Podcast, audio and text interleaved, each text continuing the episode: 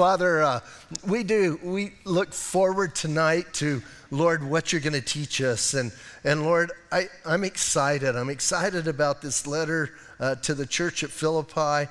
And God, just watching Paul pour his heart out to these people and uh, just, just the feelings that he has for them, the encouragement he has for them. And now, Lord, we're kind of hitting the end. We're, we're in this last chapter, sort of starting to wrap things up. And God, I pray that as we look at these things, once again, we wouldn't, we wouldn't just look at them and say, oh, that was happening to that church and we don't really care or those individuals. But Lord, I pray that we could take what, what's written here and make it applicable to our lives. So I do pray you would be glorified in this time, but mostly, Lord, that we would be encouraged and strengthened and built up. And we pray these things in Jesus' name. Amen.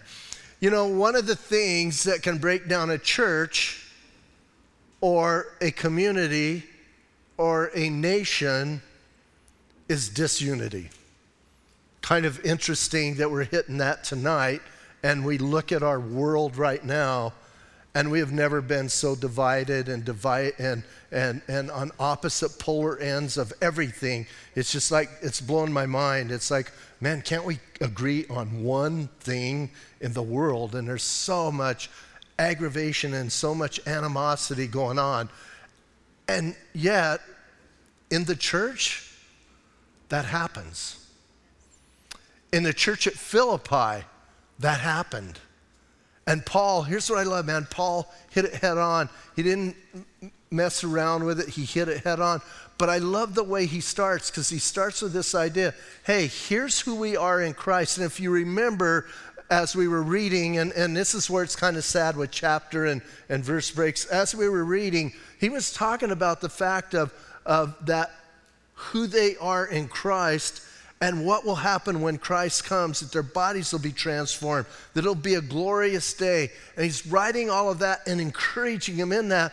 And as he continues, because it's a bad it's a bad chapter break. As he continues there he says therefore my beloved in verse 1 of chapter 4 therefore my beloved and longed for brethren my joy and my crown. So i just want to stop there and look at the look at the adjectives he uses when he speaks about these people in philippi he's got, you can tell his heart, right? You can tell, man, they gripped his heart. And remember, he was there for a while. Remember how he planted that church. He only ended up in Philippi because the man from Macedonia was calling him. Philippi's part of that, Macedonia. He gets there, and, and again, if you, you were supposed to read chapter 16 for Thessalonians, but you should have read it for, for Philippi too. Remember when he got there? The only people he found were Lydia and her crew praying at the river, and he shared with them, and the church kind of just sprang up from there. Then it's, it's interesting, this, and we're going we're gonna get more in depth, but you had women there that started the church. Then the thing that caused the chaos was he delivered that slave girl from a demon, and then the people got upset, beat him, and put him in jail. But listen to what he calls that church. He says, first of all, my beloved and my longed for. Listen, Paul wanted to be there, man. He wanted to be with them and he loved them. I don't think it's just words. I don't think he's just like, like saying, oh, my beloved. I think it's like coming from his heart. And he says, Listen, he says, You're my joy and my crown. As I was reading some commentaries, some of the commentaries were talking about, as he would say that, that, oh, of course they were his crown because he shared the gospel there and they got saved. I don't think that's what he's talking about. He's talking about, man, he loves them that much that first of all, they bring him joy because of their response. And then the fact that, hey, man, you guys are like, I'm wearing a crown. And again, he's talking about the crown that the athletes would get during the Olympics. Uh, and he's saying, man, how great it is. He loved them. And then here's what he says He says, because that's who you are, so stand fast in the Lord, beloved. I love this. Listen, we are going to be changed when he comes. I think we all agree on that, right? We're going to be changed. I kind of like the idea we're not going to get this body revamped, we're going to be changed. I don't want this body. Right? Someone put it this way. I love it. One guy put it this way a long time ago. He, w- he said, That's like, you know, getting this body just revamped is like taking a, uh, those of you who remember metal garbage cans, the galvanized garbage cans that always got dented up, right? They were bent and dented and nasty and dirty. He says, It's like taking one of those, pounding the dents out, doing a steam clean in it, and painting it with metal flake paint. You still got a garbage can right? That would be our bodies just kind of revamped. Hey, we get new bodies, right? And that's going to happen. So here's what Paul says because of that, you and I and them, we need to stand firm. We need to take a stand. Don't let the world or the devil or your flesh rob you of what you have in Jesus Christ. And again, as we think about our world's chaotic and messed up and, and things are happening, and, and listen, I hear all of that and I can get caught up in that, or I can stop and say, wait a minute, I'm going to stand firm.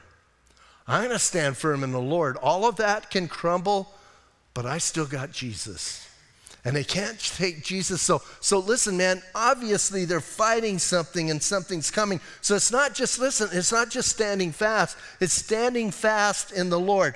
Now, I found a few scriptures that kind of said the same thing. I put them up there. You can look all these up. Are you kind of getting the idea that we maybe have a little bit of a trouble standing fast, of being firm and being solid? I don't think it would re- be repeated that often if we didn't have an issue and, and we didn't have a difficult time with it. So, just like the church at Philippi, just like the church at Corinth, just like the church in Galatians and Ephesus and Colossians and uh, Thessalonica and the church in general that Peter's writing to, just like them, we need that, we need to heed that command. We got to stand firm. And that's, listen, that's how we are going to have victory. So when he says that, notice the first thing that he addresses, and this is what blows my mind. Look at the first thing he addresses after he calls them to stand firm. He says, I implore Euodia and I implore Syntyche to be of the same mind in the Lord. Finally, finally, we find out what's going on in Philippi. Listen, it's been kind of this undertone of there's something going on in Philippi that's not quite right. And here's, here's as you work through this letter, here's what you begin to realize it's not doctrinal. They're not like messing up doctrinal, or he would address that right away. And they're not even, listen, they're not even like walking away from the faith. What, and uh, I don't know about you guys, but as you read the letter, you're going, what's going on there? There's some underlying the way Paul would write, the things he would say, the things he would say, like we need to be humble towards one another. Where did that come from? Why did you say that? Don't think of yourself so highly, but remember who you are. Why is he saying that? Oh, it's because of these two ladies. It's because of Euodia and Syntyche. And here's what sort of blows my mind I feel bad for them. Their names were written down for all generations to read. This is what you don't want to do. Obviously, listen, obviously there was some discord between them. And then I want us to recognize something. I don't think, listen, I don't think it was some huge mega thing. I think there was just discord. You know, kind of the mumbling. And here's what Paul recognizes if we do not take care of that, it is going to destabilize the entire church. We need to think about that when we kind of get a little bit about somebody. And we need to realize that when we get involved in the about somebody. And we need to understand that could destabilize everything God is doing. And I don't think in the 21st century we're any different than the church in the first century. As a matter of fact, I think it's a little bit worse because we have so many other things that can and make us blow it, right? We have, you know, I'm thinking of the standing firm and I think of what's going on with them. I'm thinking of social media. You know, sometimes I wish social media would just and just go away, you know. And, and uh, although I'm not on much of it anymore, I kind of I kind of started, huh, Get this, I'm fasting from social media. What a joke. I hear guys say that and I go, You're what? like I'm not doing social media right now. I'm not fasting. Uh, like, isn't it crazy how we want to spiritualize things? Well, I'm going to fast from social media.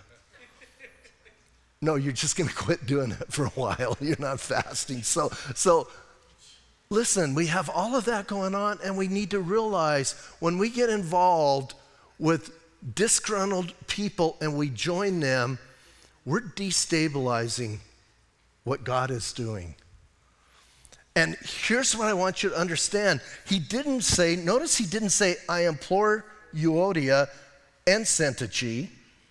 He said, I implore Syntyche and Euodia. He said, I'm sorry, I implore Euodia and I implore Syntyche. So here's the thing. He wasn't taking sides. He wouldn't say one was right and one was wrong. He says, you know what? Here's what he's saying. You're both wrong and you both need to get it together and you both need to work it out. Now, I, listen, man, again, I think that's pretty intense. Now, listen, we're reading this, you know, 2,000 years later, give or take. Imagine, imagine if Timothy or somebody showed up with this letter and you're all sitting there and you're reading all this other stuff and you're kind of getting the undertone, but you're going, it's cool, it's cool. And then all of a sudden, you get to verse 2 of chapter 4 and you're Euodia and Syntyche and your name comes out, you're going to like slither out the door, right? It's like, ouch.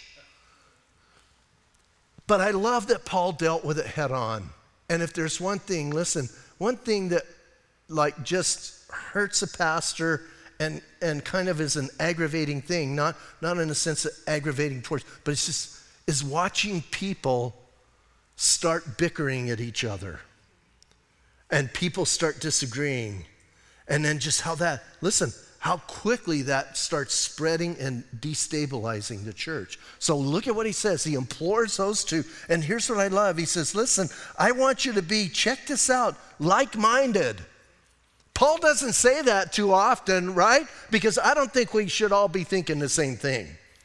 I think we need to be unified, but but that doesn't mean we need to be people who are uniform and always doing the same thing. But here he's saying, I want you to be like minded. Now, listen how he qualifies that. I want you to be like minded in the Lord. I want you to have the like mind in the Lord. I want you to remember who you are, whose you are, and what that means in your life. You two need to quit this bickering and get it together and start moving forward so the church can move forward. Have you ever thought that maybe you're bickering, if you're bickering, I'm not, I don't want to like point and somebody going, wow, why are you talking about me? Might affect the whole church? Have you ever thought about that? What I'm involved in could be affecting what God is doing in, in our church? Because we're all in this together, right? And we got to understand that. And so, listen, and then, and then here's what I love. He says, So, listen, I want you two ladies to figure this thing out and get it together and be like minded in the Lord. And then he says, I urge you also, true companion. Now, listen, man, I read true companion and, and I'm thinking, who is this true companion? He doesn't tell us.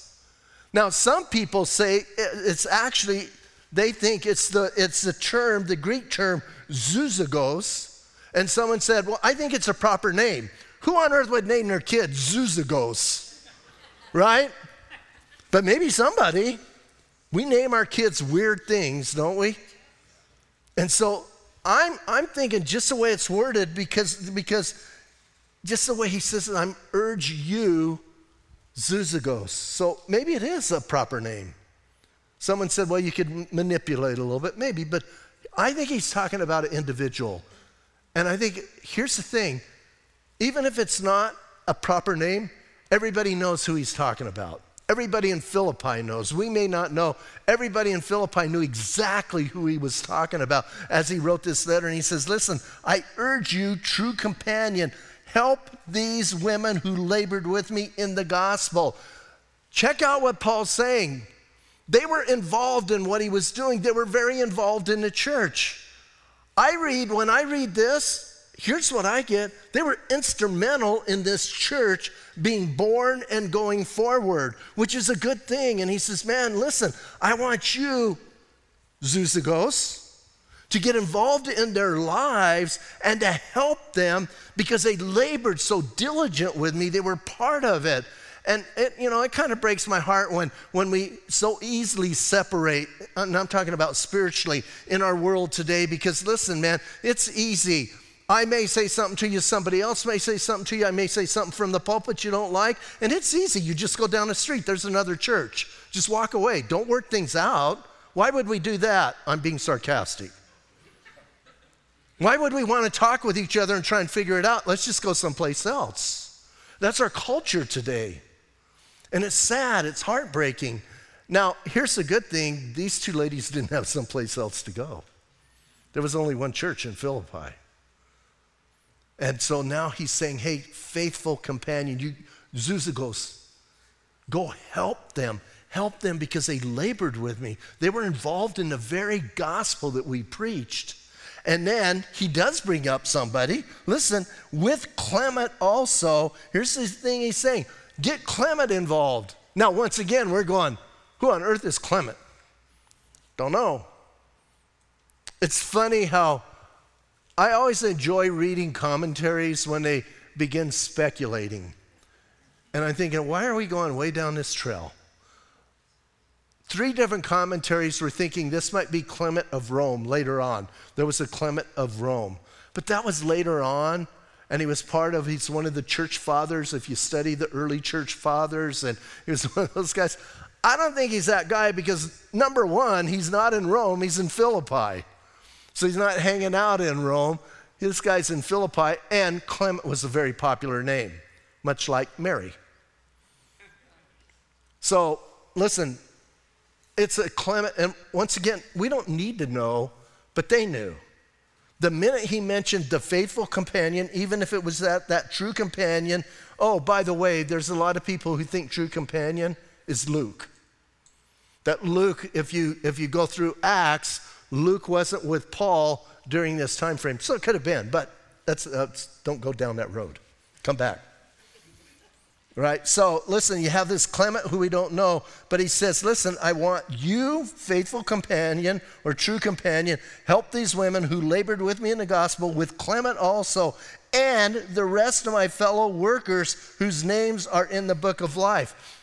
I read, listen, I read verse 3, and here's what I'm reading. The whole church needs to get involved in this issue because this issue is affecting the whole church. Now, some of you may go, well, maybe it wasn't very big at the time. I don't know how big it was. I don't care. You can have a big church, you can have a little church. You can have a mega church, and a little bit of disunity is going to begin to crumble that church. You can have a really large country called the United States of America, and that disunity begins to crumble everything that's good. And we need to understand that. Once again, we don't need to be people who villainize everybody who doesn't agree with us. And that's the problem we have right now. Hey, if you don't agree with something I say, that's fine, that's your prerogative. I'm not going to villainize you. But man, we're not doing that today. You don't agree with me, you're a villain. And we need to stop it.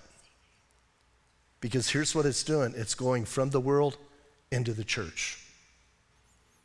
And we're not standing firm anymore. So he calls out the two ladies and tells the whole church, along with Zuzagos, I like that. You know, I always told my wife it's a good thing we weren't saved when we had our daughter, because no telling what her name would have been. Like I, like, I think it would be interesting to name your son Zuzagos as he goes to school. So, anyway, you have Zuzagos and you have Clement and you have the whole church.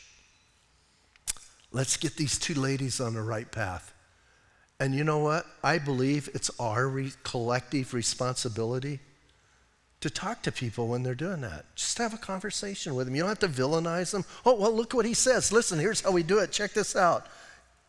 Oh, we're not there yet. So Listen, he tells them to do that. I'll give you, I'll give you the key in a minute. But verse 4, he says, Rejoice in the Lord. Again, I will say rejoice. Now, I left a word out.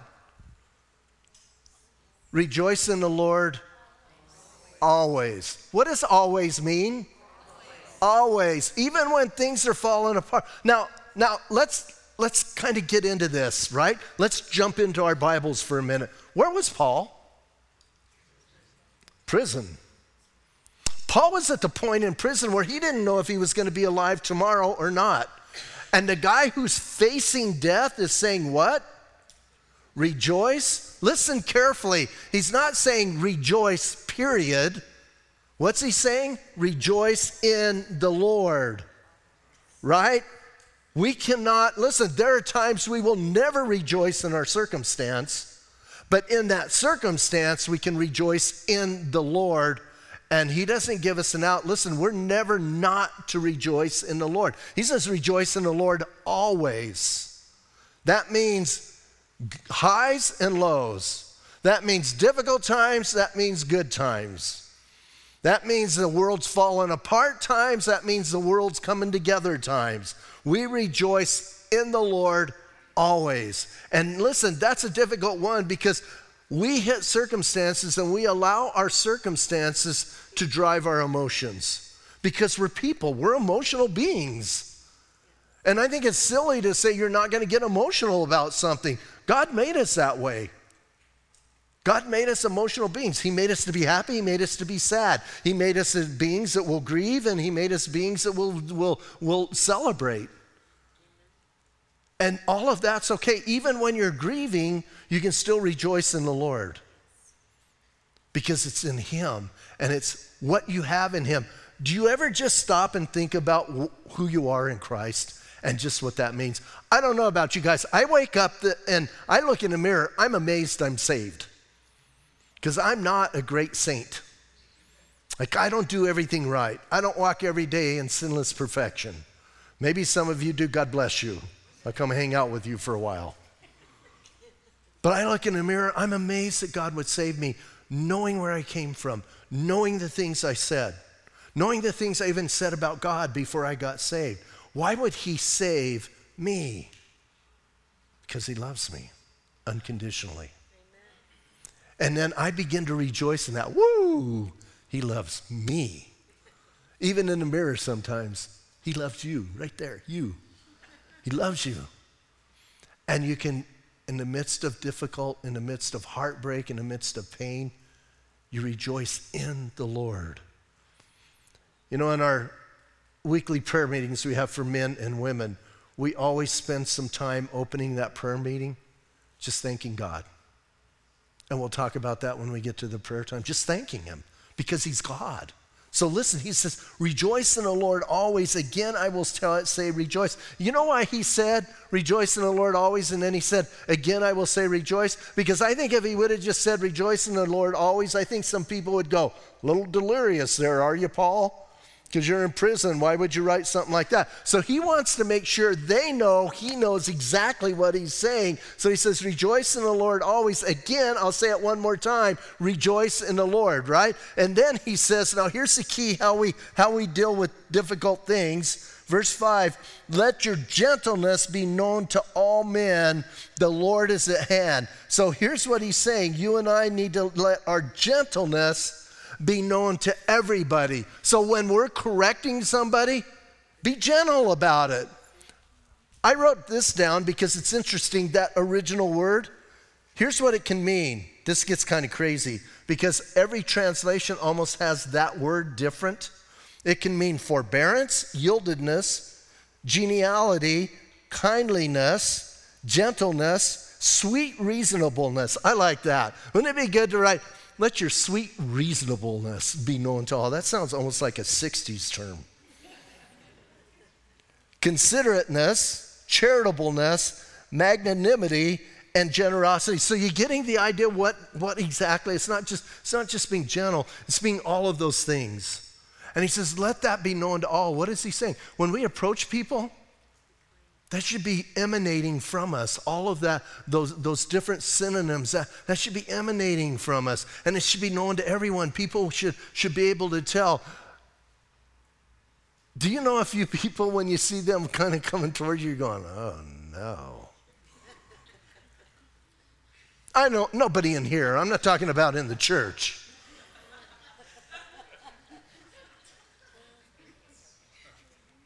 You guys don't believe me. Are there people in the church you don't want to see? Come on. Is there a Euodia and Syntyche here that we need to? But listen, and then are there people that you know they're going to just defuse situations? They have that calmness, that gentleness about them, and you just like, man, I like hanging out with them because I'm hoping some of that rubs off on me and comes on me. Let that be known to all. Here's what Paul's saying we have a difficult thing to deal with in Philippi, a really difficult thing. And I'm going to name the two ladies in case anybody doesn't know who I'm talking about. And I'm going to name those two ladies, and I want you, Suzagos, and I want you, Clement, and I want the whole church involved. And I want you to rejoice always in the Lord. But when we take care of this, let your gentleness be known to all. Wow. Wow. I mean, this is pretty powerful when you think about it, right? Doesn't it almost make you want to deal with situations in a good way? Have you been involved in people's life and been able to defuse some things? And you knew when you walked away from that that the Lord had done a great work, not you? That He had done something that you know you couldn't have accomplished. So, man, listen, man, He's pouring that out, and, and I love that. Now He gets to the phrase that a lot of us know by heart. We memorize it, we hang on to it. And He says, Be anxious for nothing but in everything by prayer and supplication with thanksgiving, let your requests be made known to God, and the peace of God, which surpasses all understanding, will guard your hearts and minds through Christ Jesus our Lord. That's the big one, right? That's the one, man, we want to glom onto. And I don't know about you guys, but I try and hang on to this. Now, I Googled anxiety just before I came out here.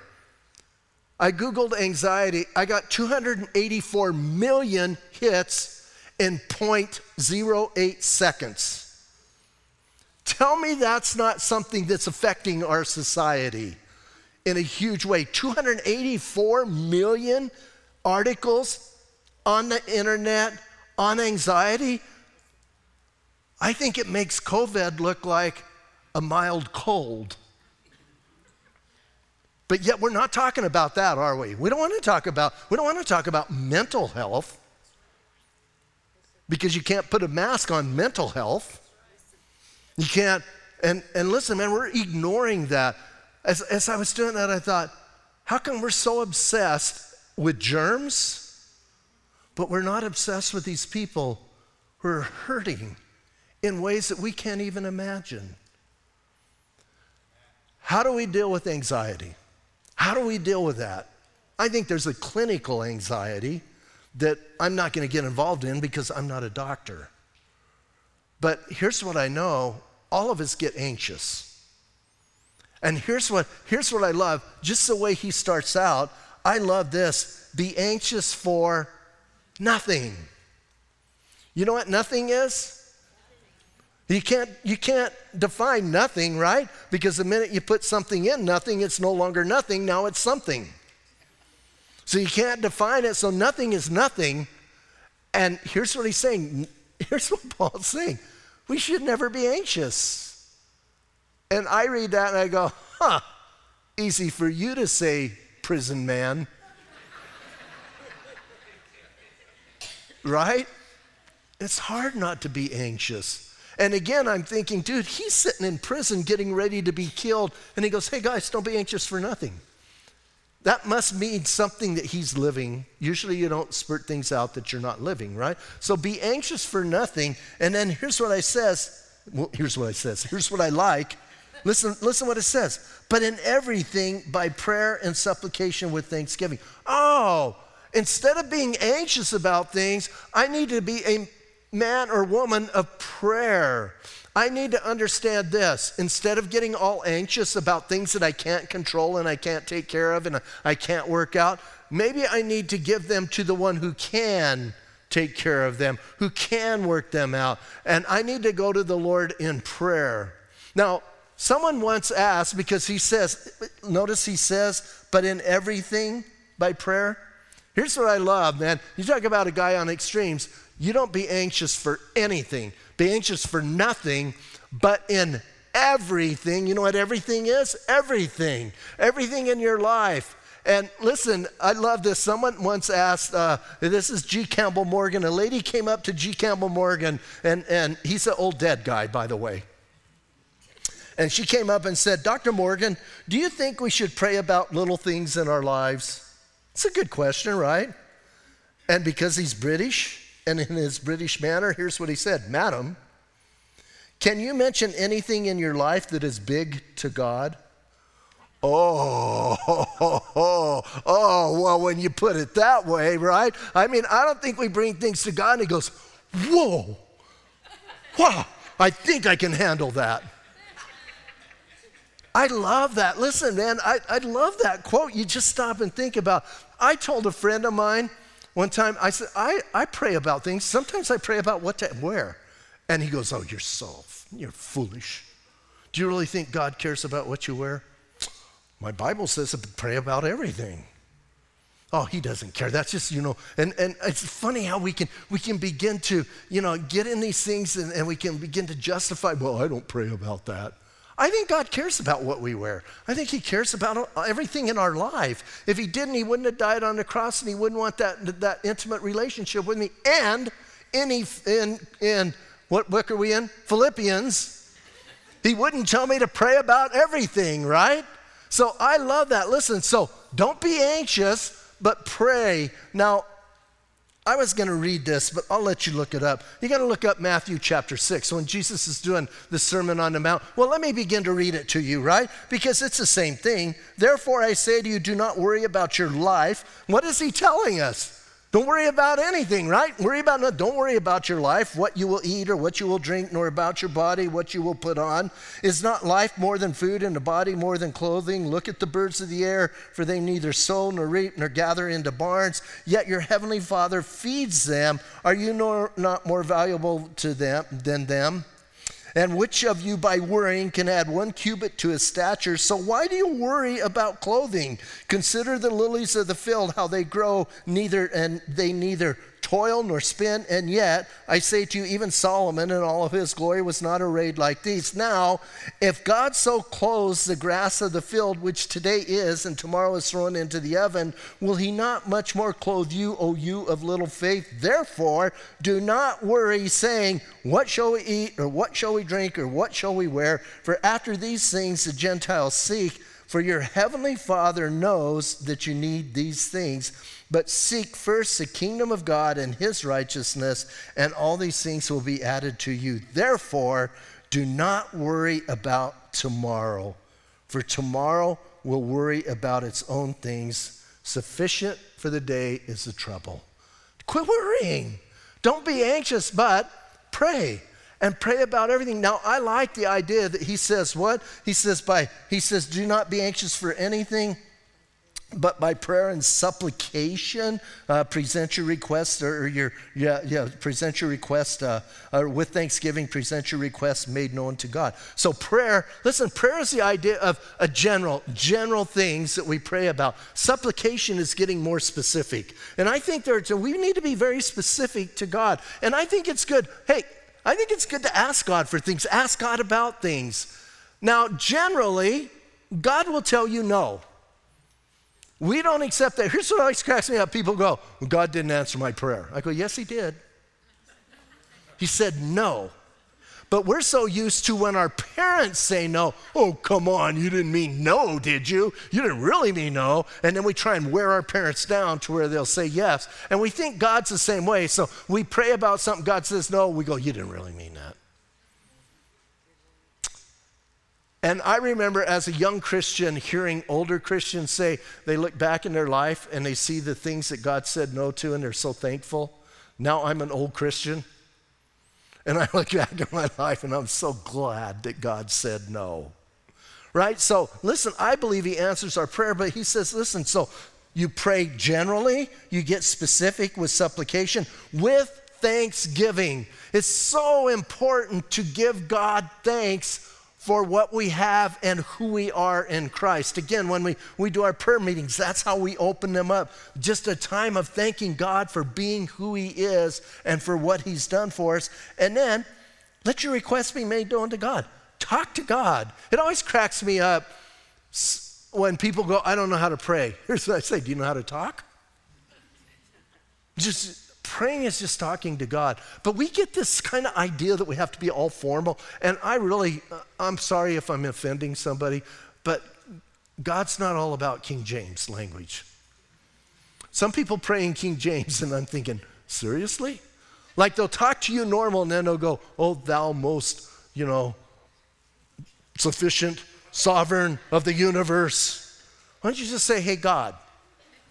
Right? It's like, you don't have to be all flowery. You don't have to be that. You know what my favorite prayer in the Bible is? My favorite, favorite prayer is this Help, Lord. Remember when Peter's sinking? When he's, uh, and he, what does he do? He goes, Help, Lord. And Jesus says, I wonder if he's really sincere. Think he really needs that? I didn't, I didn't detect sincerity in his voice. What did Jesus do? He grabbed him. Come on. We think we have to be all that. And God, listen, just present your request to God and listen, let them be made known, and He will tell you yes or no. It's okay. And I think it's okay. I think it's okay to ask God for things. That's what my Bible says. I'll ask Him for things, and I'm kind of, I'm, I'm one of those people. I think big. So I ask God for big things, and He goes, You're out of your mind. Patrick. He calls me Patrick at those times. So, what, are you crazy, Patrick? No. I've shared before how much when we wanted to move into town, I would, I would ask God for this place or that place in different places. And, and I would go and I would ask people to give us things. Could you give us your building? Generally, I didn't have to hear from God no, they told me no. So it was like a, you know, the shortcut. But listen, make your request known to God.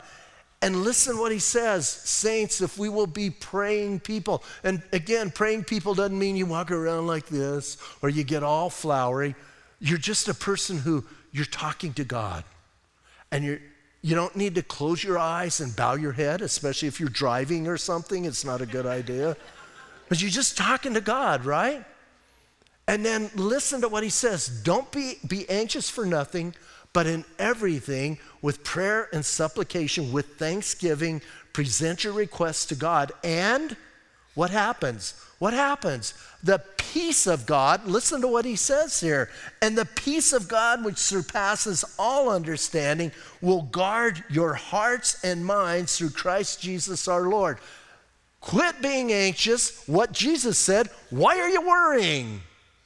You can't, all the things, all the things we worry about, we can't fix, and then we worry about that. I love, years ago, I read about a guy who was walking along, he's all happy, carefree, and he goes, and his friend goes, What happened, man? You used to be consumed about worrying about stuff. And he goes, I, I hired somebody to worry for me. I don't worry anymore. He goes, You hired somebody to worry for you? He goes, Yeah. And he goes, How much does that cost? And he says, $10,000 a day. He says, You're paying some guy $10,000 a day to worry for you? And he goes, Yeah. And he goes, Where are you going to get that money? He goes, I don't know. That's his problem.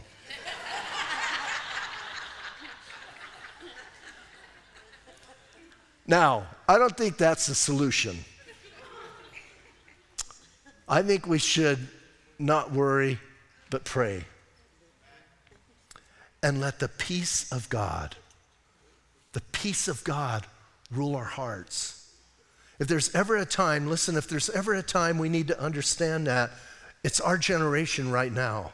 All of this stuff going on, all the chaos, all the, all the villainization of everybody that doesn't agree with everybody, and all everything, counterculture, all, all cancel culture, all this stuff going on. We need to pray. And we need to be a people that when we pray, we realize the peace of God is going to, get a hold of me. Now, listen, when he says, when he says, and I don't think he, you know, the peace of God which surpasses un, all understanding. Have you, ever, have you ever walked through something that you never dreamt you would walk through and you have a peace? And people come and go, that doesn't make sense. Right now, you should be falling apart. Why do you have peace? Well, because I have the peace of God that surpasses logic and understanding. It's not my peace, it's His peace. It's not something I'm working up emotionally. It's something that he puts deep down in me. Because he says, We'll guard your hearts and minds. Listen, he's not talking about two different organs. Here's what he's saying If you do this, God will guard your entire being, your all your innards, and all of the things that you get emotional about. He will guard those. And I like the idea that you have this century standing before you that's not going to let that stuff come in, not going to let that stuff bother you. He's guarding and making sure you're okay. Now, I don't know about you guys, but I read this part and here's what I'm thinking. We started out with stand firm in the Lord. Stand fast, don't cave in.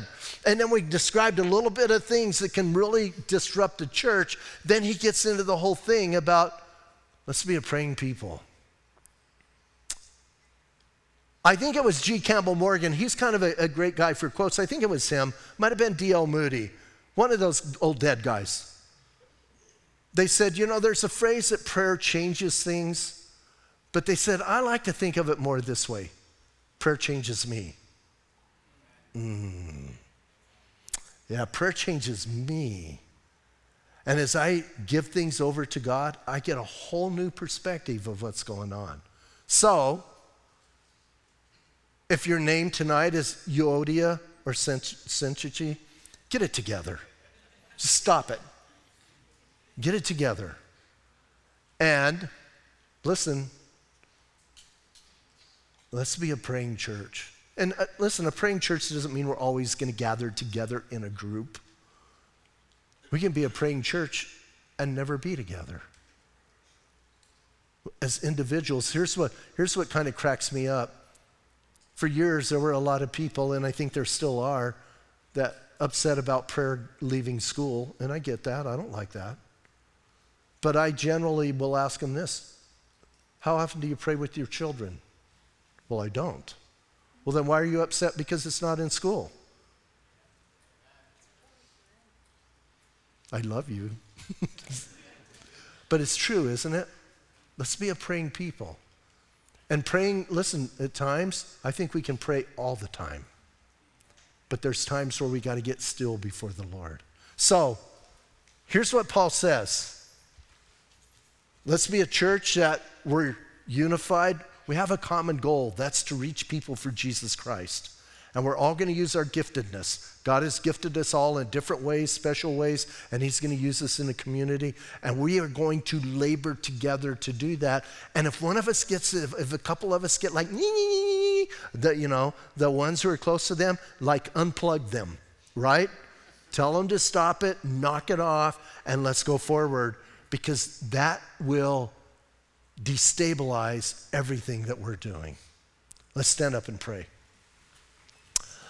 Father, we thank you. We thank you that, Lord, you've written this portion, you've given it to us, and it's a challenge.